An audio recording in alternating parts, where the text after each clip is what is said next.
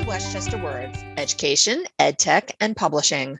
I'm Nicole Tomasi, and in this episode, I'll be talking with Rich Portelance, the founder and CEO of CareerPath.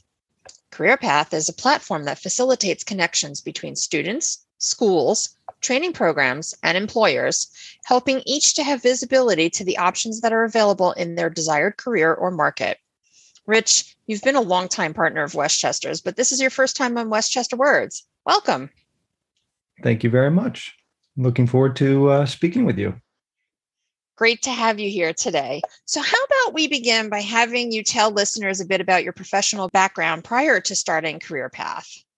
So, um, I fell in love with uh, education and helping students um, when I uh, worked with a uh, secondary education school, private school uh, here in Connecticut. And um, uh, prior to that, I was in uh, agency work. So I worked in uh, helping our clients, most of them uh, big iron kind of companies like IBM and uh, pharmaceutical companies, with technical projects that would get them onto the web. So I was an early adopter of, of web technologies. And then once I went to um, the private school, um, I was helping them with getting online and, and integrating social media.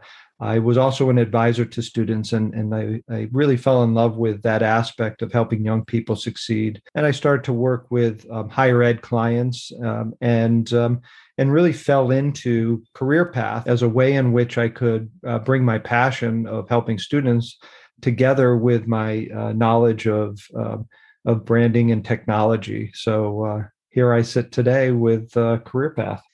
That's a great story. Businesses tend to be launched as a way to provide a new solution for an existing challenge or perhaps to meet a need within the market that's not currently being addressed. So, what was the inspiration for you to start Career Path? So, the inspiration came from one of my higher ed clients, actually, Valparaiso Law School. We were rebranding and, and building some um, web tools for them and they asked me to evaluate the career center. The challenge was that not enough students were visiting or completing the tasks necessary to be job ready. And law school is all about finding a job afterwards and, and the schools are, are rated based on the job placement um, numbers. So we did an evaluation and um, they had a, a, paper system but the completion rate was anemic. So we said let's let's bring this into uh, modern day and and put it on an app. And we did some cool things like compare those students to their cohort. So they knew that if 87% of their cohort was completing the activity and they hadn't done it you know it was a little bit of a kick in the pants to get going. From that exercise and launching that app for valparaiso law school I think their completion rate went from 14% to 87% in the first year. And the walk in rates at the uh, Career Center had tripled. So they were super happy with it. They wrote a white paper about uh, Volt, the Valparaiso online law tracker. And a couple months later, I got a call from Dartmouth uh, College who wanted to do something similar up there. And, and that's really was the birth of Career Path present day, you are a bit more in the K 12 space. What grade level does Career Path begin to get involved in introducing students to the tools that can help them look at potential careers? We ended up migrating a bit. Um, you know, higher ed, there's there's definitely a need there, but it's very niche. Uh, what we found was there was a real need for students to learn earlier on about the opportunities that were out there, develop some agency, and um, start to prepare themselves for what's next. And so over time, we ended up starting to work with high schools. We work with workforce agencies. Uh, I think the earliest application right now is seventh grade. Most of the applications are in the nine through 12 space. I would love to think that over time, CTE is introduced to students even earlier in the third, fourth grade because students, um, you know, I think when they're aware, they make better decisions and they can start to plan. We all remember when we were in our early years of school, how everybody had these ideas of they would be a firefighter or a nurse or a teacher. So kids are thinking about what they want to be when they grow up from a very young age. So I suppose it's never really too early for CTE, is it? No, you're absolutely right. There's a lot of influence to your point, uh, whether it's parents or aunts and uncles or teachers. that influence young children in one direction and i think for the past you know number of years we've been influencing our children very heavily to college and and i think this has done a service in one area but a disservice to a lot of other students who may have been better off in non-college type programs and so the earlier we can introduce it and the, the less stigma we can put on these kinds of careers the better off our society is going to be and these these young people. You know there's there's terrific careers that don't need college degrees in business trade industry health agriculture cybersecurity. Everybody learns differently and so we want to present those things and provide the students with agency so they can make better choices and feel confident about those choices you've developed relationships with program providers and companies who have jobs available within those career pathways for students who are completing these training programs. So, how do you facilitate those connections? We are uh, just launching a new program called Crossroad. It brings in and aggregates all local employers to a region. Career Path is about explore, discover, prepare, and launch. And so, if they can explore uh, all the local companies, what different um, industries they represent, what kind of jobs they have, what kind of skills are needed in order to competitively work in those environments. That's great for the student. And it's good for the companies because then we can provide some um, idea of the number of students who may have interest and who may have matching skills to the jobs they need. So we're trying to provide a better service to the employers so that they have an understanding of the um, potential uh, number of incoming employees that they can look at um, from their region and for the students who can find the companies and start to prepare themselves for jobs and and not necessarily always have to um, go away from home. There's a lot more locally than we know about if we um, can discover those things. And so we're trying to facilitate those uh, connections. And do the companies come into uh, the schools or the training programs? And we found over time that when you introduce students, because they're so facile with digital technologies, if you introduce things on their phones or on their computers, they're more than likely to engage in one to one conversation or one to many conversation. We start with the digital technologies, get them comfortable and then the students are more likely to talk to their career advisor. They're more likely to talk to a representative from a program or from a company and start to engage. Companies are having such a difficult time finding employees in manufacturing and other industries. So i, I could see where introducing students from a relatively earlier age of middle school and high school could close that gap a bit between the company's need for employees and the labor market Oh, you're absolutely right, Nicole. We've been approached, in some of the work that we do with groups like Michigan Works um, Southeast, which is in the Detroit area, or here in Connecticut at uh, uh, Northwest Workforce Board, is uh, build specialty pipeline programs uh, for manufacturing or for cybersecurity so that they can start to identify opportunities and, and, and workers for those areas and those companies in their region that are desperately looking for workers and we're finding it in in in these niche industries um, they don't know how to to make those connections. Fostering those connections um, you know as i indicated earlier takes what I, I think is a long tail engagement plan. You can't just expect to for someone to come on indeed or some other uh, job board and just find the company and go that um, you know kind of a hit or miss approach. But if you engage the student on a continual basis over a long period of time you can introduce these ideas you can introduce these companies you can build awareness and will have a much higher success rate of both the student finding what they're looking for by matching their skills and what their aptitudes are and interests are with what the company needs. If we can build better matches, we do a couple things. One is we give the student um, success coming out of high school and building their credentials to get into a job that they like. And that's going to ensure that they stay longer. It's going to cost the employer less money in training you know when they have that rollover if someone coming in and not enjoying the job and leaves in a couple weeks or a couple months there's a real cost to that. There was a, a, a statistic out there that said it was a 57 billion dollar issue with um, having to rehire and retrain employees. If we can build uh, that uh, employee um, employer relationship for a longer period of time a year plus, two years, then we, we save the employer a tremendous amount of money. And we also give some stability to the employee. They're going to be a better citizen. They're going to be able to do more with the money that they're making. And if, if they're not just jumping into college and, and coming up with forty, fifty thousand dollars in debt, but instead making some money and, and making some better decisions, I think we we provide a valuable service for all those parties involved.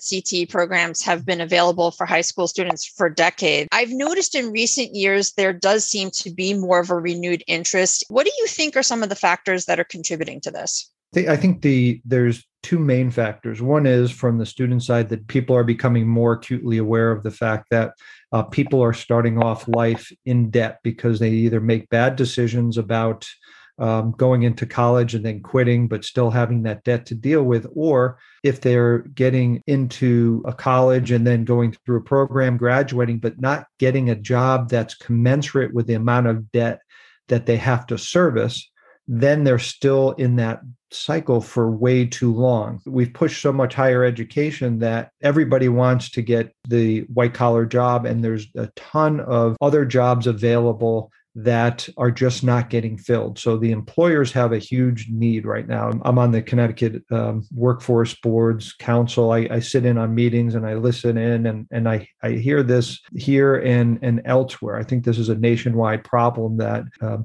there's a huge need for cybersecurity talent. Um, and, and none of these necessarily need a, a college diploma, but what they need is specific training. So you can get into a six month program to become a cybersecurity analyst with a high school degree and then that certificate. You can go in and, and make 60, 70, $80,000 a year.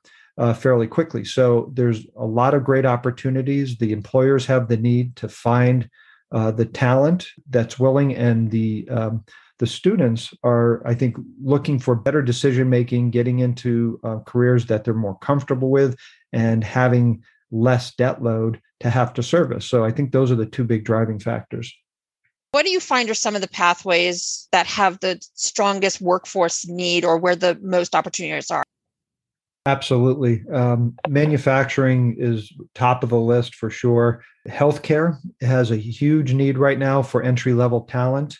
We have healthcare crises on our hands right now, and hospitals, um, medical practices all need uh, people who have specific skills to jump on board. And then the trade, there's um, just a tremendous number of plumbers and electricians and, and other tradesmen out there that are uh, getting close to retirement age, but very few that are just coming in. And so we have this chasm.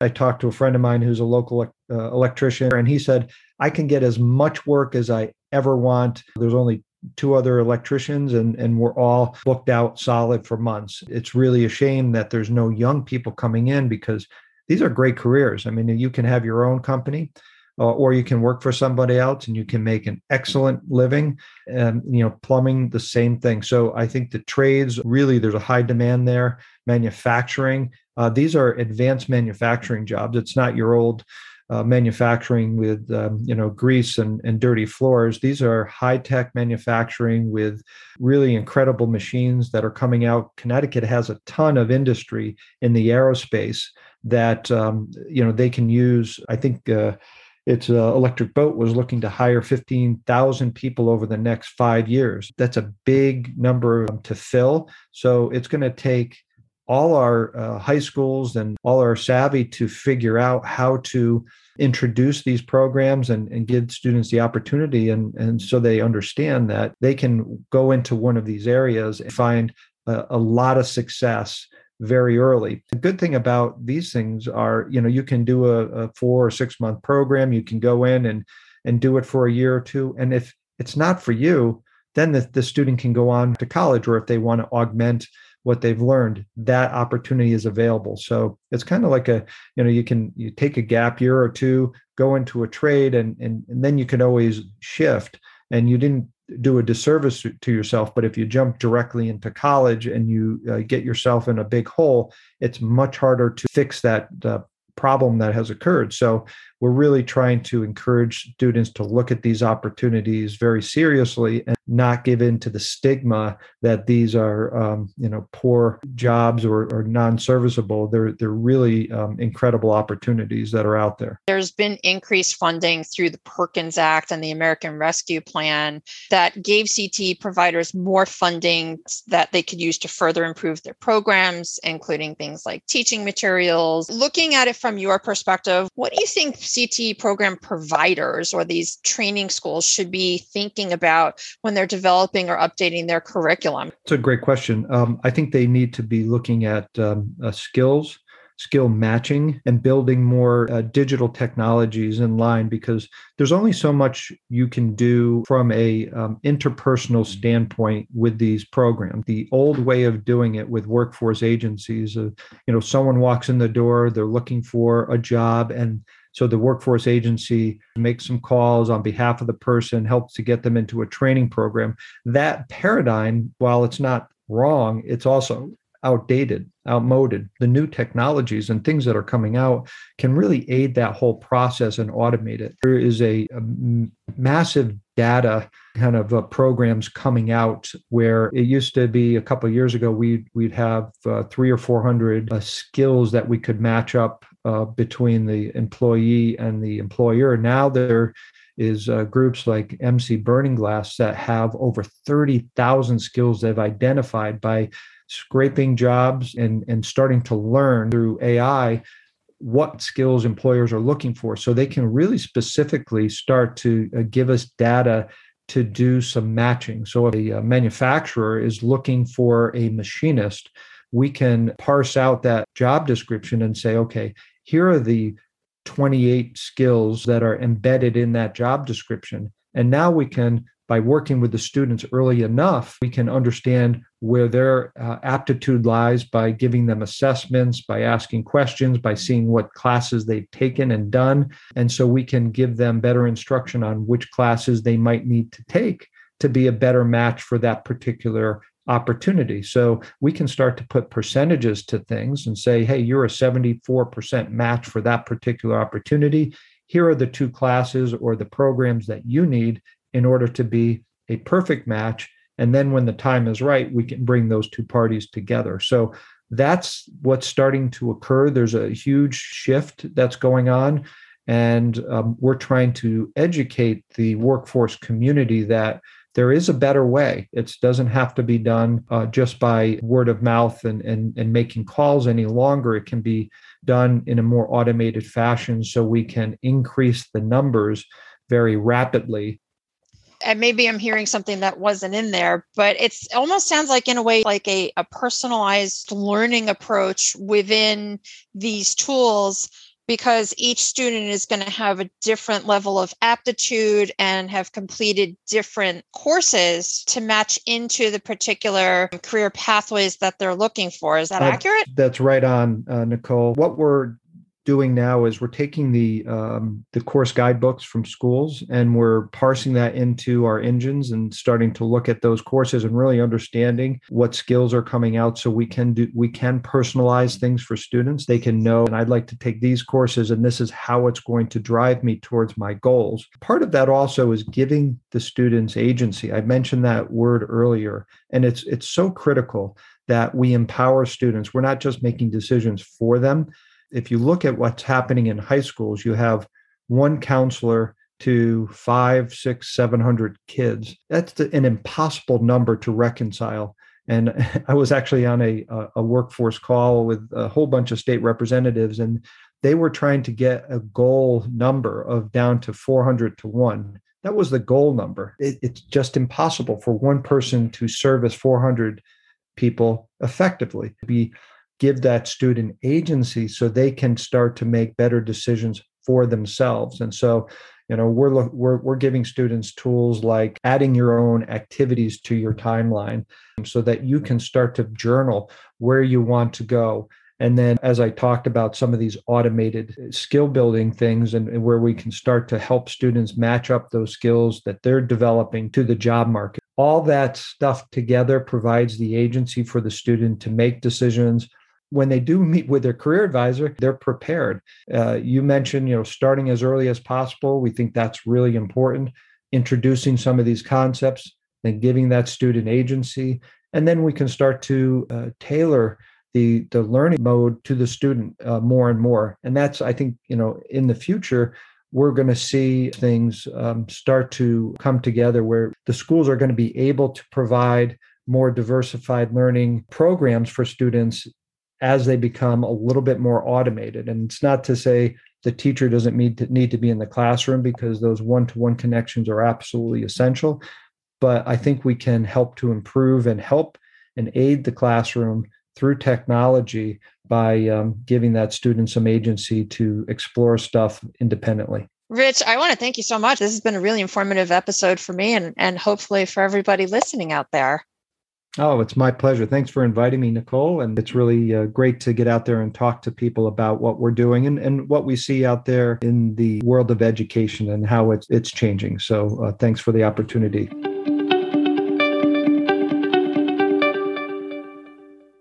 Thank you for listening to this episode of Westchester Words.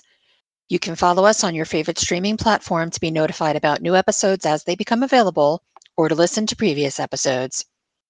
You can find all of the episodes plus additional content that's been shared by some of our guests at the podcast pages of our websites, westchesterpublishingservices.com and westchestereducationservices.com.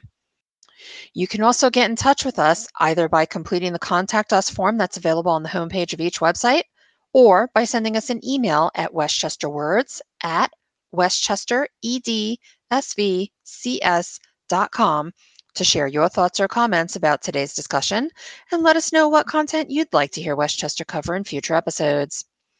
I hope you'll be able to join us for the next episode of Westchester Words when we'll be talking about another topic of interest for the education, edtech, and publishing communities.